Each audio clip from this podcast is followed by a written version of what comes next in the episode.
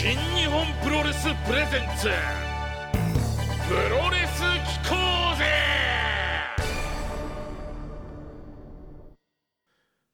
7月31日時刻は21時30分になりました。新日本プロレスプレゼンツプロレス機構ぜ。パーソナリティは新日本プロレス煽り V のナレタを担当しております。私バロン山崎でございます。今日もよろしくお願いいたします。では早速直近の大会を振り返ろうと思うんですけれども何と言いましても7.25でしょう。えー、ゴジラ VS コング presents Wrestle Grand Slam in 東京ドーム大会が行われました。はい私も会場に行ってまいりました。え、えー、ディレクターも誘ったんですけどもいけないって言われちゃったんで。すごい悔しいっていうアクションを今、えー、向こう側でしておりますけれども、えー、しっかりと私、えー、この目で見てまいりました、えー、第ゼロですねまずね。この KOPW2021 なんですけれどもチェーズ・オーエンズ選手がね王座を獲得しましたあのもう前回もそうですけどねもうオーエンズ選手はすごくこの KOPW というタイトルねこだわって矢野選手ともね、えー、ちょっと不思議なルールで試合をしたりとかグランドスラムの時もこうねずっと生き残ったりとかもうでやっとここで、えー、KOPW 保持者ということになったわけでございますけれども。えー、KOPW の場合は年内最後に持ってた人が KOPW2021 というね、えー、保持者ということになるので今のところこう持ってるっていう立場これあの岡田和親選手が作ったルールですけど、えーえー、いうことになってますので、えー、今後も守り抜かなくちゃいけません。えーえー、そんなわけで矢野選手がとうとう王座をね王座というかこの、えー、KOPW のタイトルを落としてしまいました。保持できなくなってしまいました、えー、しかし取り返すのってまだまだだって言ってますので、えー、この後の戦いがですねまたあのリマッチ決定しておりますのでグランドスラムでその戦い見届けたいと思いますけどもまあこれが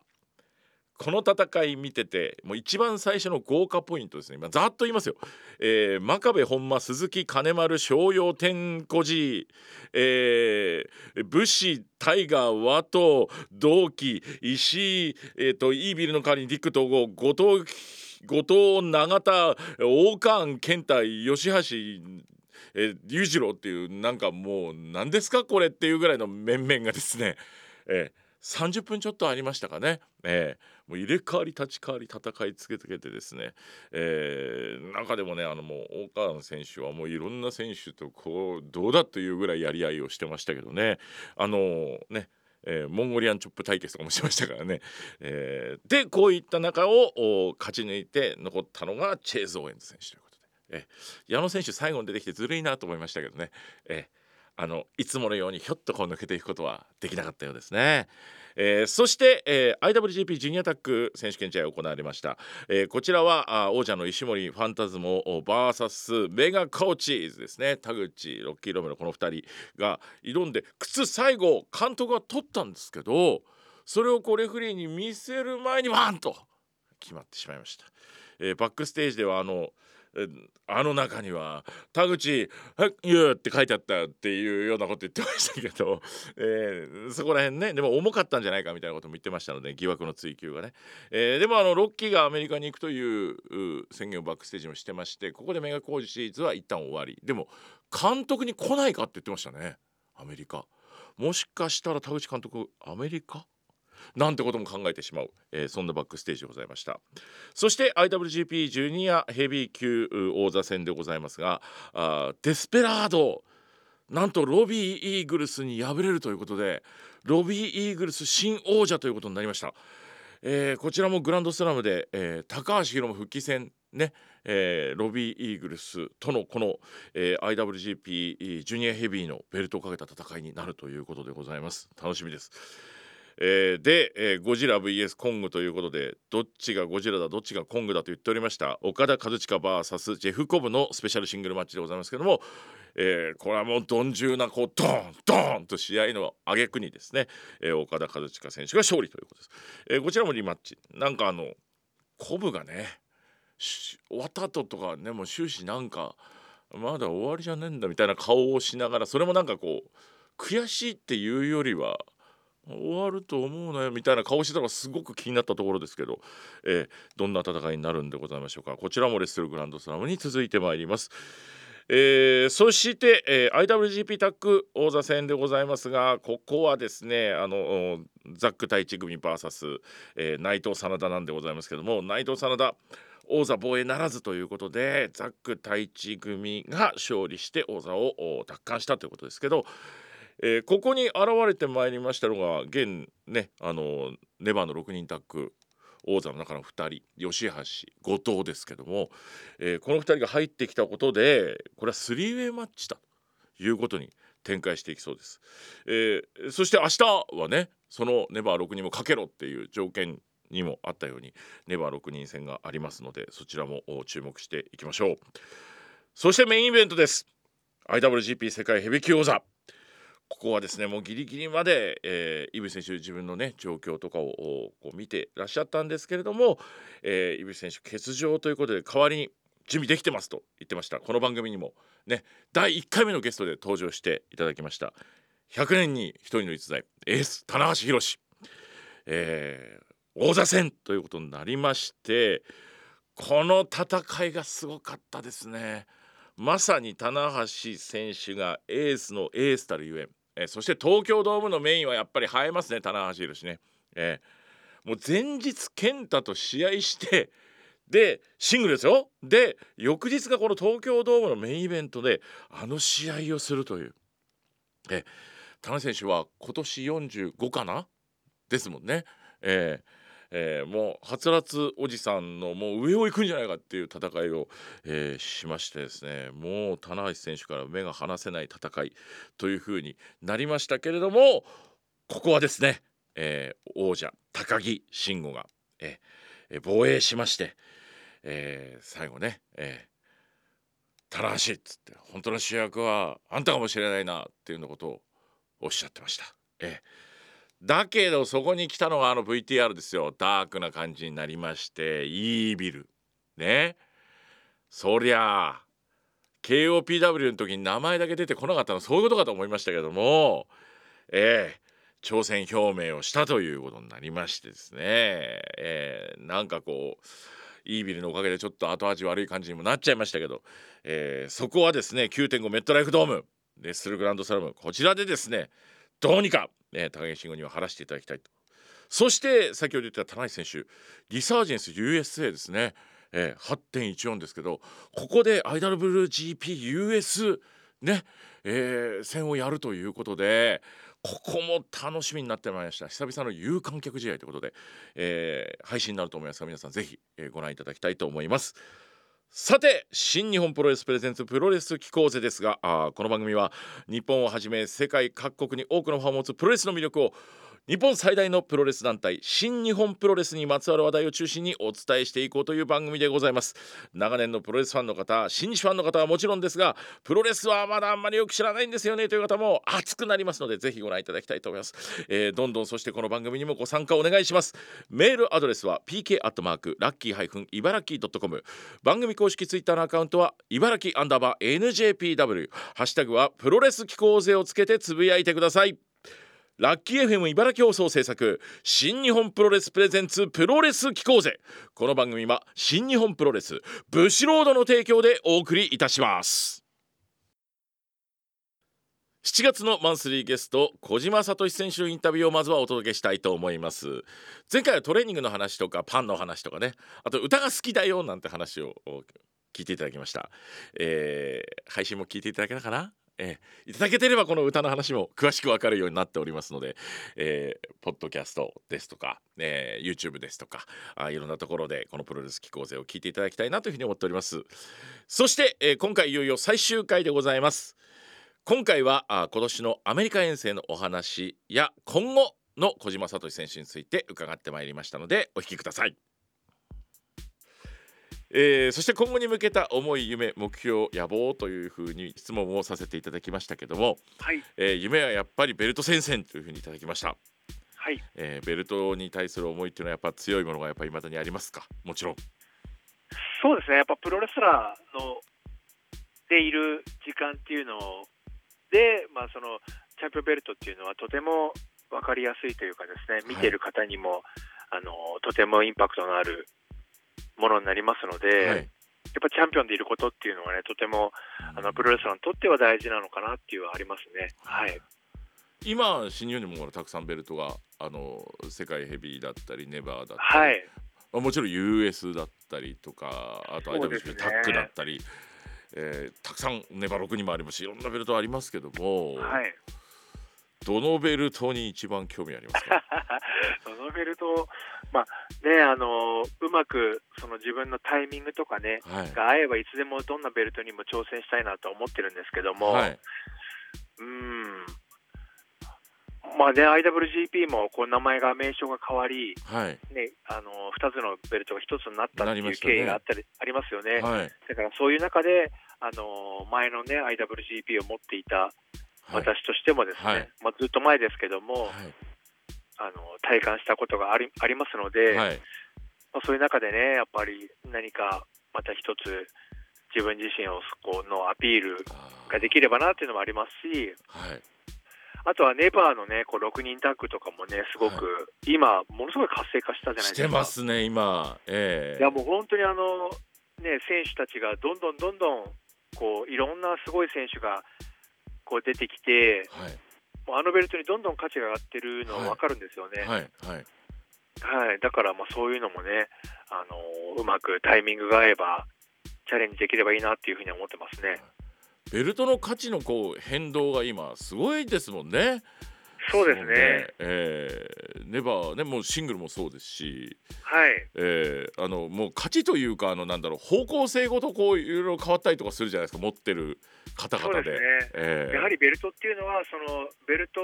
そのものではなくベルトを持っている人たちが、あのはい価値を作るっていうのを改めて今感じてますね。はい。はい。じゃあその中でちょっといける時があればという。そうですね。うまくね今できればいいなと思ってます。ね、どこというのもっていうことですもんね。はい。えーしかもあの今海外にも小島さんはあ、進出して、すね。えー戦ってらっしゃいますけども、はい。えーいかがですか？アメリカいやもうねありがたいことにというか本当にそういう機会に恵まれてですね。はいあの海外で試合できるっていう環境はいはやっぱり新日本プロレスにいたからだこそだと思ってますし、はい。うんやっぱりそういう意味ではすごい感謝してますよね、いろんなところに。はいはい。はい、でやっぱりあのアメリカで試合すると、はい。新日本プロレスの小島が来たっていうふうに言ってくれるんですね。もちろんそれはそうでしょうね。だからそういうのも含めて、そのはい。自分がやってきたキャリアっていうのを、はい。すごくあのに感謝しながらですね、ははいい、もう今、やらせてもらってますね。それこそ若い選手なんてうわ小島来たみたいなことですもんね。そうなんですよ、ありがたいことに、そのね、今現在、こう30歳ぐらいの選手とかが、はい。あの子供の時に見ていたやつとか、そうですよね。そうなんですね、アメリカに行っても、控室とかに来てくれるんですね。はいはいはい。ああ、小島さん、あの見てたよ、僕、子供の時みたいな、はいはい まあそれは日本のプロレス界でもそうなんですけども、はいはい。やっぱり長くプロレスファンをやってる方がいると、はい。そうやってあの昔から見てましたよって言ってくれる方がいるので、はい。やっぱそういう時に、あこの、ね、プロレスっていうのを長く続けていてよかったなっていうふうに思いますね。とはいえそういう選手たちとこう戦うことにもなりますからね。そうなんですね、まあ、それがまたいいところというか、プロレスのはい。こうそういう、ね、世代を経て、いろんな選手と戦っていけるっていうのはね、いいところだと思いますね。そういうとこ若い世代との戦い実際戦われていかがですか小島さん？いや、もう体力的には正直、追いつかない部分はすごくありますね。あそうそうですか。はい、もうこっちが息切れしたりとかですね、はい。あのもうしんどいなと思いながらやってるんですけども、でも、そこにこう生きがいを感じるというか、はい、そういうのもすごくありますので、試合見てる限りは全然そういうの感じないですけど小島さん。ああ、もうあの実際はもう、はあはあ言ってやっていますので、あはでもやっぱりねそれは、まあ、負けるわけにはいかないですからね。そうですね、そういう気持ちは常にあの持ってやっていきたいなと思います。はいはいはい。えー実際今回のこうアメリカ遠征とかあされてまあいろんな、まあ、方とね戦ったりいろんなあところに行ったりいろいろお話しした機会もあったと思いますけど、えーはい。今回の遠征はいかがでしたか？小島さんにとっては。うーん、やはりあのこう異国でプロレスをするっていうことははい。なんかすごくいい刺激をもらえるんですよね。はいはい。あのまあ、言葉もね普段喋らない言葉ではい。こう文化の違いがあったりとか、はい。まあ、食べるものも違かったりとかこう生活自体もこう日本とはまた違った感じになるじゃないですか。はい。ね。そういう中でアメリカで過ごしながらはい。こう試合をするでアメリカで食事もするはい。トレーニングもするっていう、その環境になんかすごくこう新鮮な気持ちになれるというか、はいうんまあ、とにかくありがたいなっていう風な思いがいっぱいでしたね。はい。最初そのねアメリカへちょっと小島さん行くみたいな話があったわけじゃないですか。はいはい。その時っていかがでしたか？いややっぱりもうそういう話をもらえた時はもう嬉しいなという思いしかないですね。あそうですか。はい。それこそ行っちゃうぞバカ野郎ですか。そうですね、まあ、不安は正直あるんですけども、はい。あのね、あの英語もうまくそんなに喋れないですし、はい。あのね、いろんな意味でこう生活の不安とかもありますけども、はい。まあ、でも言ってしまえばね、全然楽しめるというか、はいはい。ね全くその新鮮という意味では今回はインパクトとかもありましたからね、そうですね、そういうふうに、あのね、昔からあるええ。アメリカでも結構大きな、ね、団はい。体だと思いますので、はいはいそういう中で試合をできたというのは、すごくいい経験でしたね。はい。なんかそのねやっぱ外のしかも海外のリングっていうのは、はい。やっぱ違うものですからその新日本プロレスで長く戦ったりいろんなところで戦ってらっしゃった小島さんでそうですね、違いますね、全然。はい。しかも今はこうお客さんがねあの入れら入れられない状況じゃないですか、ーはいはい。まあそういう中でこう試合をするっていうことの意味もすごく考えますし、はい無観客でねやるっていうことのあの価値もねすごくはい。感じますし、ははい。い戦いそのものに関してはいかがですか？ご自身の、え戦いそのものはあの日本にいる時と変わらないですね、自分自身のやれる技を出すっていうこともそうですし、相手の技もしっかり受けようっていう思いもありますし、えはいあのそういうところはね、もう普段自分がやってきたプロレスっていうものをあのずっと貫いていければなというふうに思ってますので、あはい、じゃあもうあのなんですか入場前のあの小島さんの手巻きがかかっておしってなったらもう同じってことですか、どこにいても。そうですね、もうプロレスの試合っていうのはね、もうそのリングがあって、3本のロープがあってっていうじょ状況は変わりませんので、はいはい。そこは自分のそのキャリアを信じてですね、はいはい。やっていければなと思います。じゃあもうなんかスイッチオンするのはもうどこでも同じと。そうですね、それは一緒ですね。どこででも戦うぞということですね。はい、はい。はい、ありがとうございます、えー小島さんいろいろとお話を伺って本当にありがとうございます。はい、ありがとうございます。えー最後になんですございますけども、えーはこの番組えー聞いてらっしゃる方あのもうプロレス大ファンの方長くファンの方あとはあのちょっとまだ初心者ですみたいないろんな方いらっしゃるんですけども、はい、えーそのリスナーの皆さんに向かって一言おメッセージいただいてもよろしいでしょうか？はい、えー今回ですね、あのこのね、私の声を聞いていただいて本当にありがとうございます。えーこれを機にですね、また新日本プロレスに興味を持っていただいたりとか、あとは小島聡というプロレスラーにもね、あの興味を持っていただいて、あの昔の映像を見てもらったりとか、まあ、そういうのもいいですし、あと今現在のあの私の試合も見ていただいて何かを感じてもらえたりとか、えーしてもらえれば本当にありがたいなというふうに思っていますので、えーこれからも精一杯頑張って、えーやっていきたいと思います。ありがとうございます。ありがとうございましたはい、ありがとうございます。はい小島聡選手でございましたさあ小島選手のおインタビューいかがでしたでしょうかやっぱりねレスラーである以上夢は王者ね王座を獲得することっていうことでございましたね、えーでこのインタビューの後に実はネバー無差別級6人タッグ王座戦がありましてこれ、えー7.2後楽園大会、えー惜しくも敗れてしまいましたけど第3世代でございましたね、えー永田選手、えーそして天子寺ね。この組み合わせで挑んだんですけどでもこの戦いは良かったですよねすごいね。ええあのー何なんでしょうねこの第3世代の若さというか試合内容をご覧いただくと本当にええあの何？もうヤングライオンもびっくりぐらいの若さとパワーで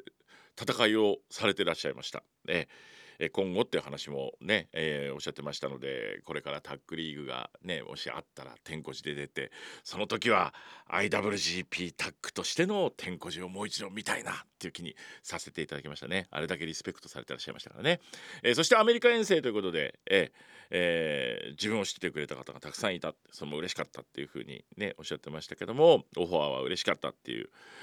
えー、ってことはあの、ね、棚橋選手のリサージェンスの話もありますけどもしかしたら小島選手もまたアメリカで大暴れなんてこともあるんじゃないでしょうか。えー、ぜひ、えー、日本でもそしてアメリカでも大暴れしていただきたいなというふうに思います。7月のマンスリーゲストは小島聡選手でした。ありがとうございました。では8月のゲストを発表したいと思いますけども小島選手リスペクトしてましたねそうです8月のマンスリーゲストは天山博之選手でございます。来週からの放送です。どうぞお楽しみに。当たればラッキープロレス機構ぜクイズ！さあというわけで今回は7月のマンスリーゲスト小島聡選手のインタビューの中から出題をさせていただきたいと思います。それでは問題です。小島聡選手が好きな音楽。好きな歌手として語ってくれたミスター・チルドレン。話題に上がった曲は「Tomorrow Never Knows」そしてもう一曲ありましたがそれは何だったでしょうか？え、えー、この答えなんでございますけれども実はあのプロレス機構ぜの配信版ね。えー、まあポッドキャストがあ分かりやすいかもしれませんけども、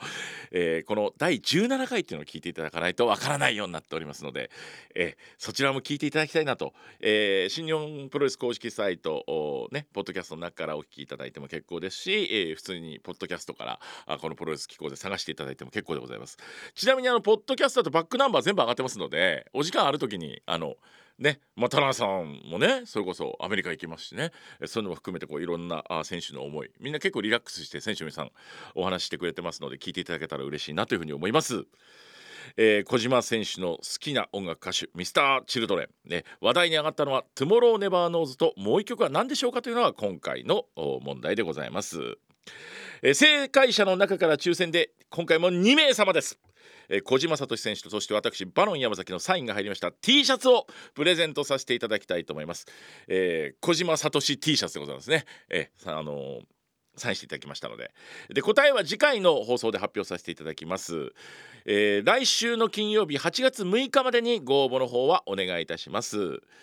えー、メールで送っていただく場合は pk アットマークラッキーハイフン茨城ドットコム。でございますね、えー、こちらで送っていただくかもしくはプロレス機構勢の公式ツイッターに DM を送っていただいても結構でございます、えー、この場合はあ必ずあの両方ともそうなんですけど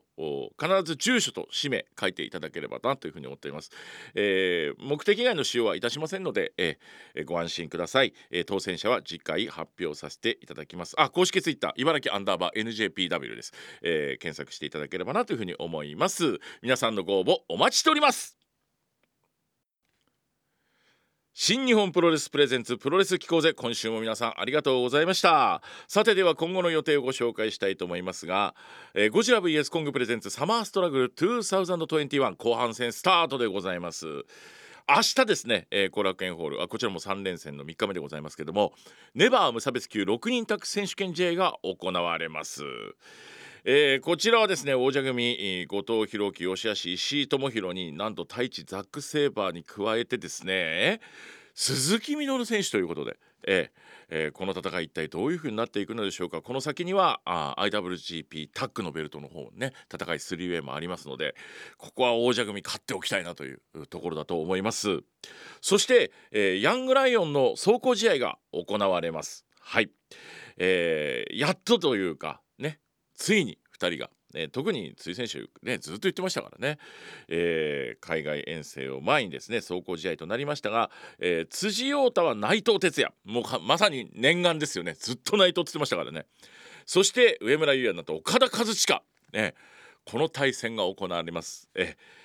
海外に行く前にね素晴らしい戦い。もう全力の自分をぶつけてから。あ遠征に行っていただきたいなというふうに思います。そして、えー、ハテナの後楽園からはあスーパージュニアタックリーグ2021開幕でございます、えー、出場するのがあロビーイーグルスがタイガーマスク選手を組んでね。これちょっと意外な組み合わせですね。そして、えー、田口選手はワト選手。これあのメガコーチーズ出てほしかったですけどあの向こうにロッキー選手お帰りになっちゃいましたんでワト選手という戦いです。そして商用でございますね、えー、商用このジュニアタックリングがめっぽ強いのでどんな戦いしていくんでしょうか。えそしてそして下道ディック統合。これをちょっと気になるねこうね。うん、この2人がいることで急になんかこうダークネスな感じがドーンとしてまいりますけどどんな戦いになるんでしょうか、えー、そして、ね、金丸義信エル・デスペラード。えまさにもう実力伯仲もうね、えこの2人が出てまいります。そして、えー、現チャンピオンでございます。石森大志エル・ファンタズモと、えー、この組み合わせ戦ってまいりますがあさあ今年のスーパージュニアタックリーグ、えー、2年ぶりの開催でございます。どんな戦いかお楽しみにしていただきたいと思います。さて本日もお送りしてまいりました新日本プロレスプレゼンツプロレス機構勢いかがでしたでしょうか？今後も皆さんと一緒に番組を作っていきたいなというふうに思っております、えー、番組プロレス新日本プロレスへのご意見や感想、えー、そしてプロレスにまつわることどんなことも結構でございます、えー、あとは新企画こんなのやってほしいよとかこの選手にこんなメッセージを届けてほしいよとかあとはこの選手の入場曲が聞きたいとかあの時の大会のテーマ曲が聞きたいとかね、え曲のリクエストもお待ちしております、